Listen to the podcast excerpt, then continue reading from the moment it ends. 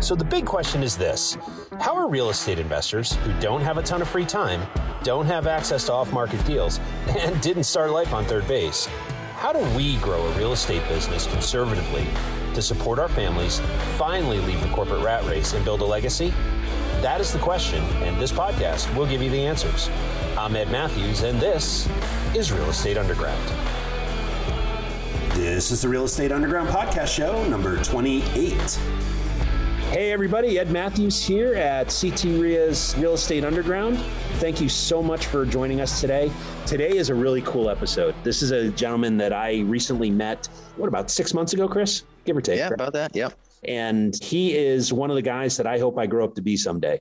Kris is a syndicator here in Connecticut. He's got a bunch of experience in Connecticut and the Midwest. So, with that, I'd like to introduce Mr. Kris Morin. How are you, sir? It's great being here. So glad to see you again and really happy to be here on the show today. Absolutely. Well, thank you. You and I have gotten to know each other over the last several months. And honestly, I follow you on Facebook and I'm blown away by the progress you're making in, quite frankly, a really difficult buyer's market. So, for those of us uh, out in the audience who don't know who you are, why don't you just give us a rundown on who you are and what you do for a living? Yeah, sure. I feel like I'm really bad at this sometimes. So reel me in. I'm going to give the high points. You know, I'm going to share the points I think resonate with a lot of folks. There was a point in time where I was a teacher coming out of grad school. I was broke, loaded with debt, and I think I was making 36,000 a year at the time. I knew I was meant for more. And so I aspired to get into real estate. If you fast forward, I, I left teaching and I jumped in. This was right around when the recession hit. Pure coincidence, didn't know what I was doing, didn't know how to spell real estate started buying a couple of courses. And as you know, lots of different strategies. Some of them work in your market, some don't. Maybe I was one of the lucky ones. I figured it out. Still remember my first deal. I uh, got a call. So I was doing a lot of direct mail marketing. I was kind of struggling with brokers getting offers accepted. I was outbid by experienced landlords. And lo and behold, I get a call on my phone one day from a contractor and said, Hey, are you one of those flipper guys? And I said, Yeah, why? He was calling me off a bandit sign I had hung in Manchester, Connecticut. And, you know, that was my first deal. And I'd really, at that point, I hadn't even ever seen a real estate contract. I didn't even know what it looked like, didn't know how to put in a contract. But he had a woman who was going into a nursing home, had him go over there to do some work. And he's like, I need a flipper for this.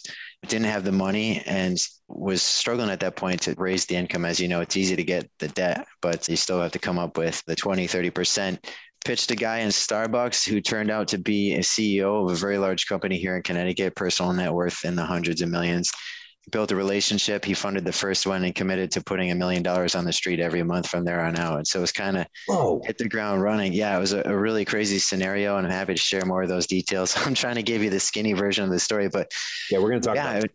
I, I was off to the races, and at the time, I was also I had gone on to become I'd gotten some jobs in business and I found my way into a traveling consulting firm, which you and I had talked about.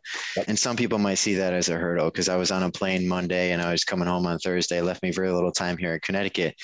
But I said, if I'm spending, for example, four days every week for the next eight weeks in Detroit, why wouldn't I just call some realtors and build a team and raise some money and do some business in Detroit, right? And so I used a hurdle as an opportunity. And before I knew it, I was kind of trying to do deals all over the place. Some successful, some not. You know, it was certainly a learning curve early on but I made it work and I did really well. Flipped a bunch of houses and through my sort of presence that I was building online, as you see there today, people were bringing me deals. So I was finding other ways to get involved as like a GP or help raise the income or help with the asset management. So lots of creative ways to just sort of wedge my way in around 2015, we were well out of the recession and housing inventories were drying up. So it was getting more competitive to get properties. A lot of people were coming off the sidelines, getting into the business and creating bidding wars. And, and I, quite frankly, my career was growing, my business was growing, and I was burning out. And I remember the day I said to myself, this is not passive income. This isn't why I got into real estate.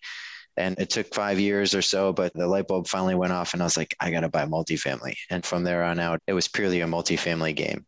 Fast forward to today, I recently started a new company focused on buying commercial apartment complexes through syndications in the Midwest. So, in very short order, we've got a couple under contract one in Indiana, one in Kentucky, potentially another 54 units in Kentucky. We're waiting on word. We just submitted an offer on 150 units in Nashville. So, we're off to the races. Things are looking really good. And maybe to the surprise of some of the listeners here, I continue to work that W 2. So I wear it like a badge of honor. I think a lot of people are too quick to go and replace it. I like to add income streams, not take them away. So I still work full time. And so I'm happy to share with folks how I managed to do that. And do you sleep? Very little. yeah, I'm sure. I drink a lot of coffee. Right, right on. Thank God for espresso, right? Yeah, yeah, exactly. Uh, so, what drew you to real estate? You're a smart guy, right? And you're, yeah. you're extremely well educated. You're very capable in terms of the skill set you bring to any corporate situation.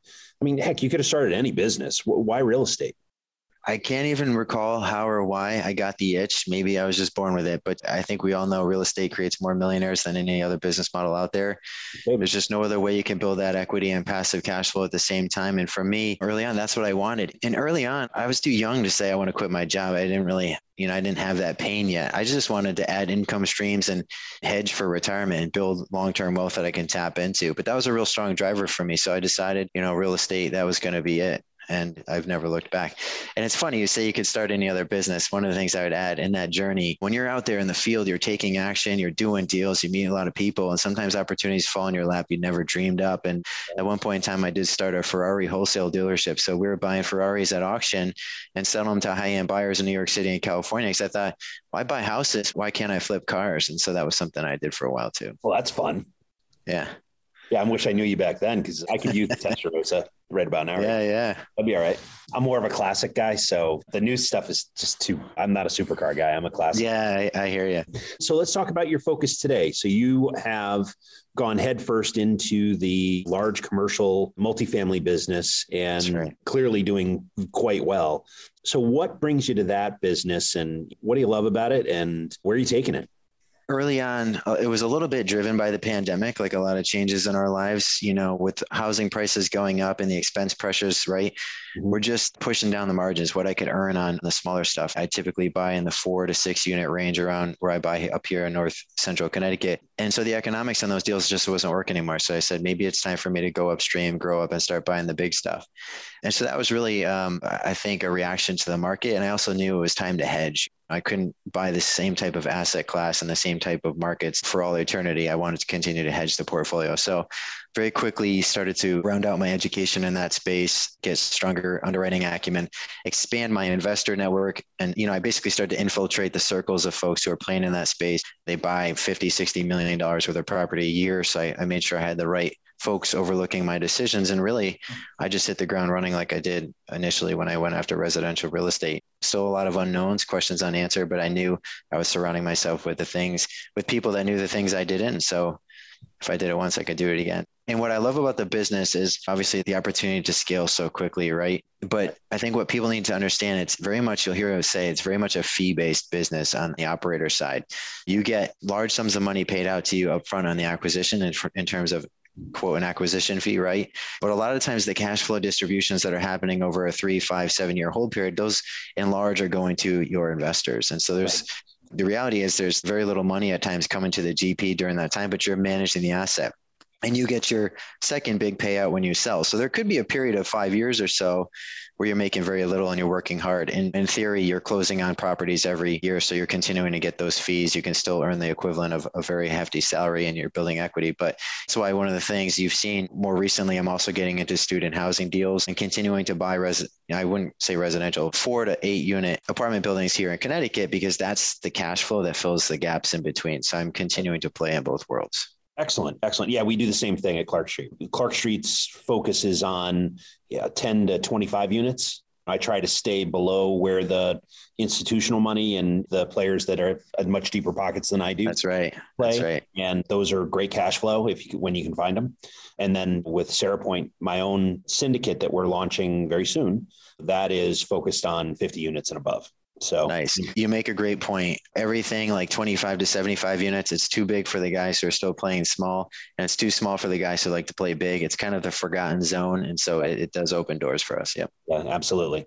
So, in terms of your business, where are you taking it? How big do you want to get? I mean, is this a generational wealth play? Is this i am going to get to 500 units and reassess? I mean, it's absolutely a generational wealth play. But I said to my team early on, we have to have a vision that we're working towards. This can't be willy nilly.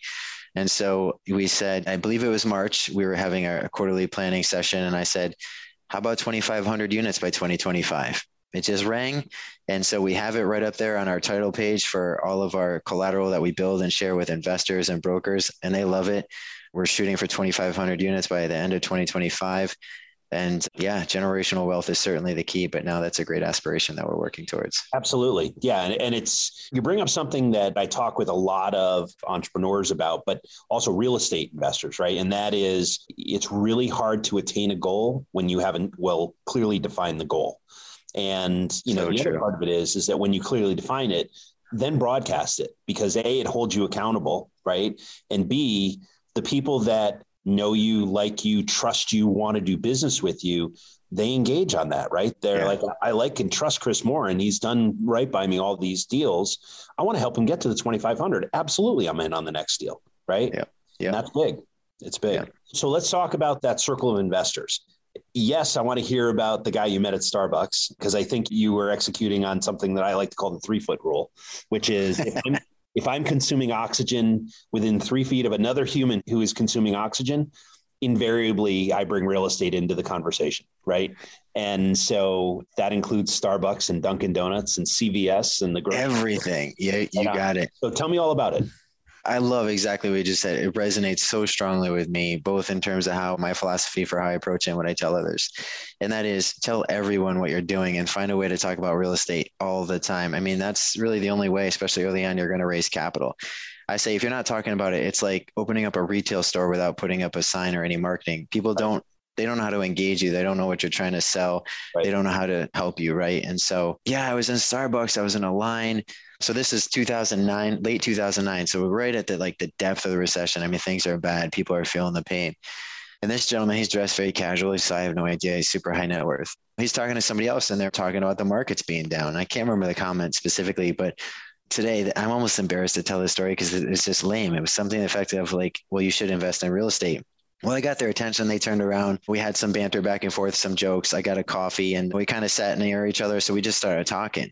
And I ended up building a relationship with this guy. And he invites me to his office. And I went to his business the next day and I'll, I'll keep it confidential, but it's a very yeah. large company on the side of 84. You can see it from the highway. It might give you a clue. It turns out he's the CEO and he had been interested in lending as kind of a hard money lender. He had some rich friends that were doing it, and one conversation led to another. And and it was just really started with that courage to just speak up and, and build a conversation. And now I do it everywhere. Like you said, I used to raise money in the weirdest places, sitting on a train going to New York City for work. At work, people come in on a Monday. The first thing they say to you is, What'd you do this weekend? Even if I was at a Red Sox game, I don't say that. I was like, Oh, I was looking at properties, making offers. I can't wait to buy my next apartment building because I wanted to see their reaction. And you'll find that most people, they have a secret fantasy about buying real estate too. You bring it up anywhere, they're going to be like, oh, wow, that's great. You know, I know so and so's into that. And you're like, you've opened the door to that conversation and you can take them down that path. I have lots of cool techniques for how I continue to gauge their interest and sort of guide them down to the close. But, but yeah, it's just, a, it's just a matter of talking about it all the time and it doesn't have to feel forced. There's a lot of ways to do it very organically. Like I said, one of my favorite ones is catching up with old friends I always say, ask the person, so what excites you these days? They answer your question. It's a very unique question. They kind of stop and then, well, nobody's asked me that. It's normally, how, how have you been? And what do they do when they're done answering the question? They always say, and how about you? Yeah. How about you? Right. And so now if I launch in, oh, it's funny you asked, I'm in a real estate, I'm doing this, I'm doing that. Versus if they're like, how you been? And I launch into the, it feels like a sales pitch. Right. So there's just different ways you can tee up. I mean, it, to some people, it sounds silly, but these are little simple tricks I use to just weave that conversation in and raise money all the time. Buying investment real estate is both thrilling and sometimes stressful.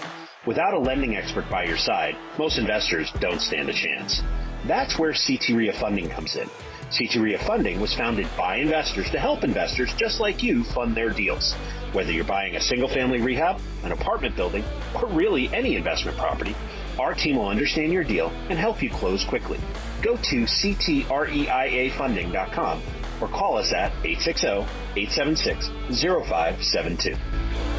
You're clearly someone who has a bias towards action, right? And one of the things that I admire about successful real estate investors, entrepreneurs in general, is they all share that typical quality, right? We have, like at CT for instance, I affectionately call them the dreamers, right? It's the people that you see every month at the meetings and they attend the webinars and all that. And they would love to do what we all do for a living and just haven't gotten there yet for whatever reason, right? Whatever, and yeah. everybody's got their own.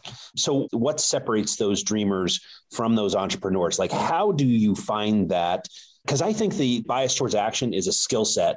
It's a skill, not a birthright, right? That's fair. Right. That's right. Like it's it's not something that just makes you different at birth. It's nothing different about you and I, Ed, right? It's just a matter that we took action. I think, and what people need to stop and realize is like you have complete control over that. And if that's true, if that's the one thing separating you from your goals, and I'm telling you, you have control over it, then tomorrow it's just a matter of making different decisions. When I talk to folks over the years, I've mentored a lot of people, as you know, we've talked about it. It usually comes down to a couple things lack of clarity in what to do there's so much information out there. So when I started, information was hard to find. Now you can find anything you need on any strategy in the world, but sure. it gets confusing. What's the right approach for you, for your situation, your market, your goals, et cetera. But you know, like the good folks like Ed Matthew and CT REIA, they can help you with that, right? So getting clarity and getting the right knowledge, that's no longer really an excuse to shy away from some action. Having the right support system is really important, right? Again, Ed Matthews and the folks at CT REIA are the perfect support system. And I say there's a lot of people that go to those types. He didn't pay me to say this, by the way. People go Although to these the meetings on me next time we're together. Yeah, yeah. so I always say people also like they suffer from secret agent syndrome. They're a little bit shy, a little bit uncomfortable. Like you've got to speak up, you've got to be vulnerable, you've got to expose your questions. People are there to help you. But I'll tell you the number one thing that I see that sort of underpins that lack of action the most is it's not so much that there's a lack of a goal, it's a lack of clarity and it's not personal. It's one thing to like you know, I see Grant Cardone getting off planes and flashing all this money, and like that's motivating as heck, right? Like that makes me want to jump in the business too. But how long is that really going to last if that's not something that's personal to you, if it doesn't align to your values?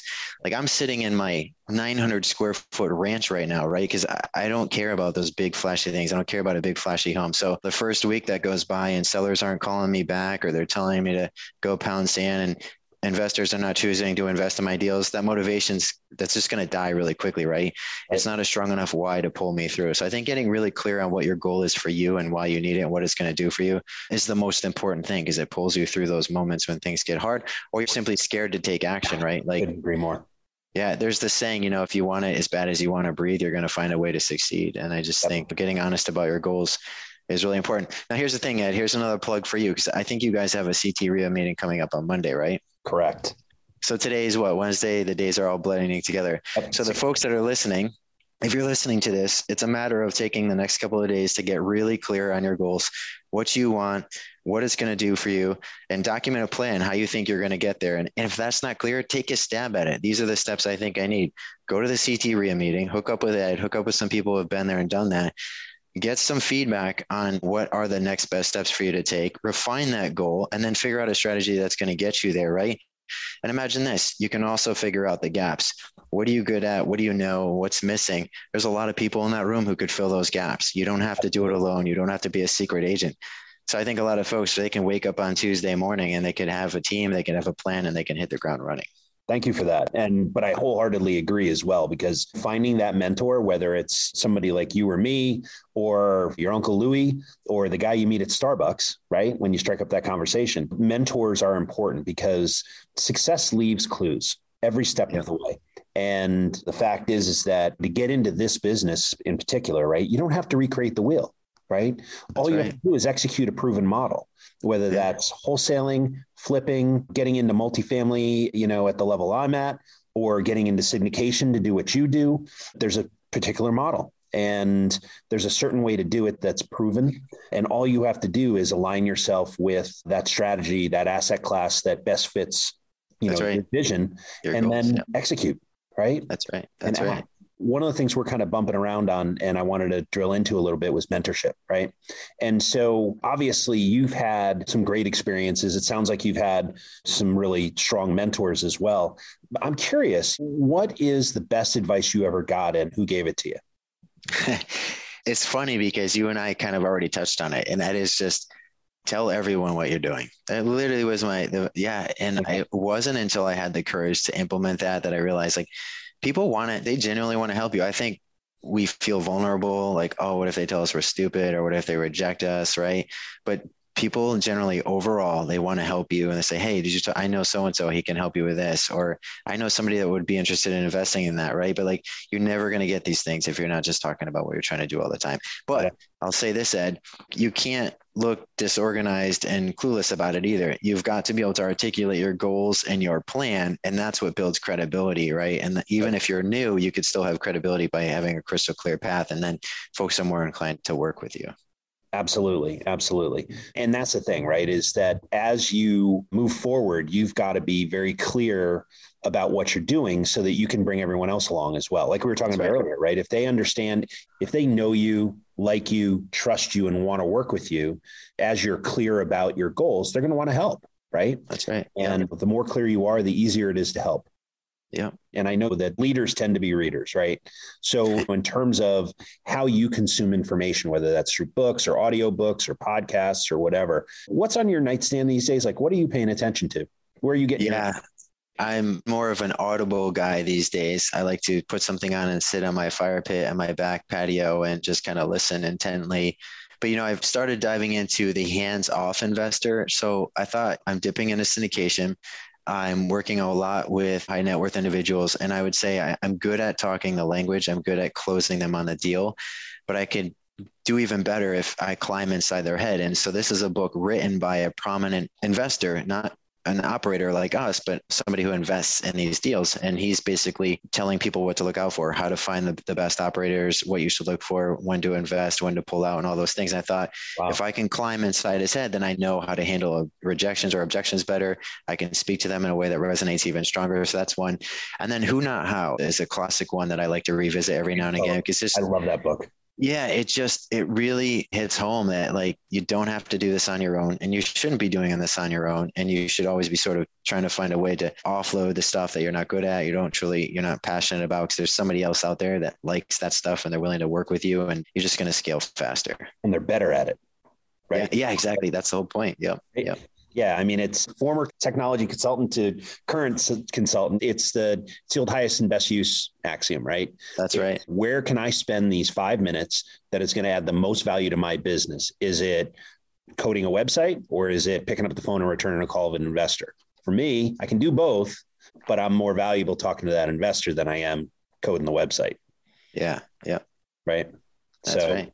I hear you, man.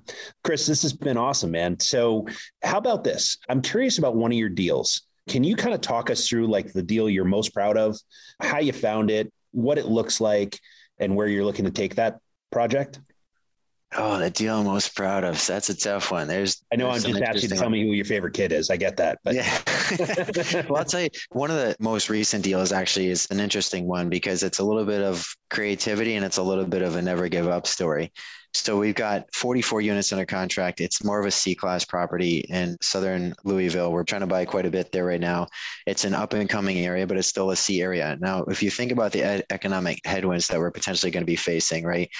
We underwrite our properties very conservatively. So when we lay out our projections for our investors, we can do so with a great deal of confidence. But we have to face the fact that there are some things that are outside of our control and could bring those returns down a little bit when you're operating in C class areas, there are other things that could potentially impact those returns too.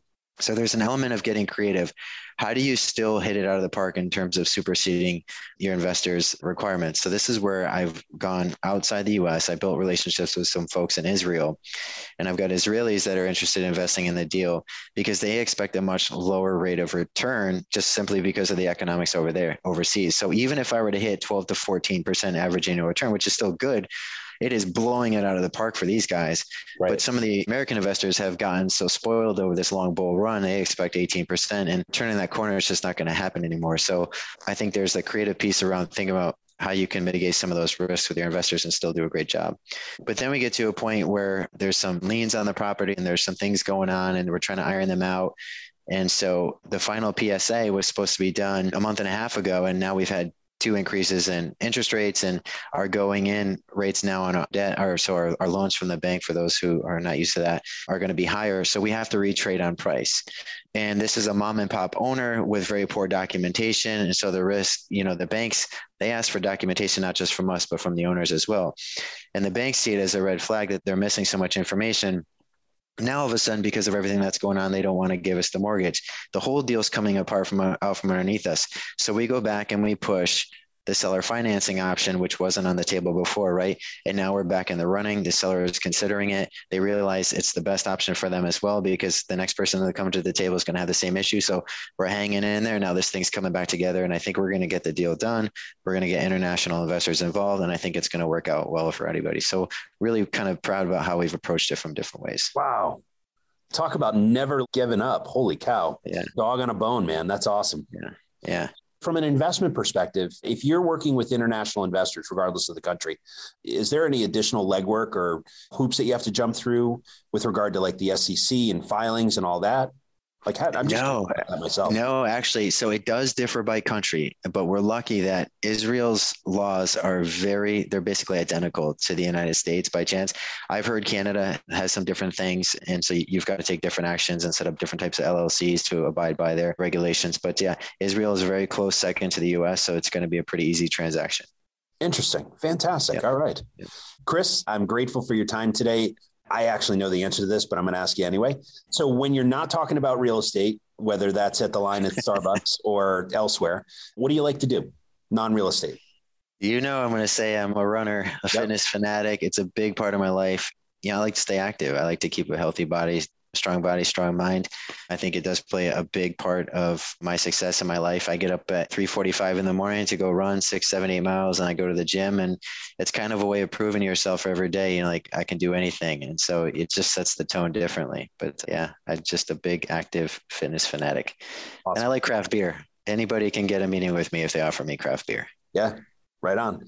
Well, uh, noted, and thank you for that. If someone wants to get a hold of you or watch your adventures online or follow you on social media, what's the best way to do that?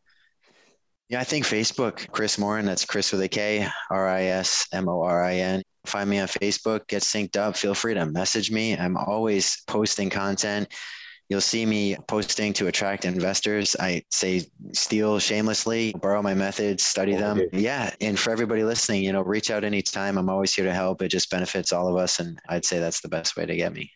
All right. Well, hey, Chris, really good to see you. Congratulations on all your success.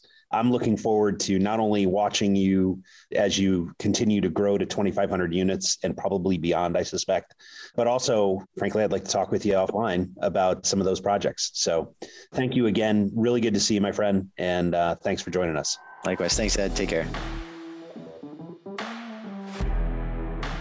This has been the Real Estate Underground Podcast, a CT REIA presentation. Don't forget to rate, subscribe, and share this podcast with your friends. If there's a specific topic you want us to cover, post it in the comments. For more information on the Real Estate Underground podcast or CT REIA, go to realestateundergroundpodcast.com or ctreia.com. Until next time, happy investing.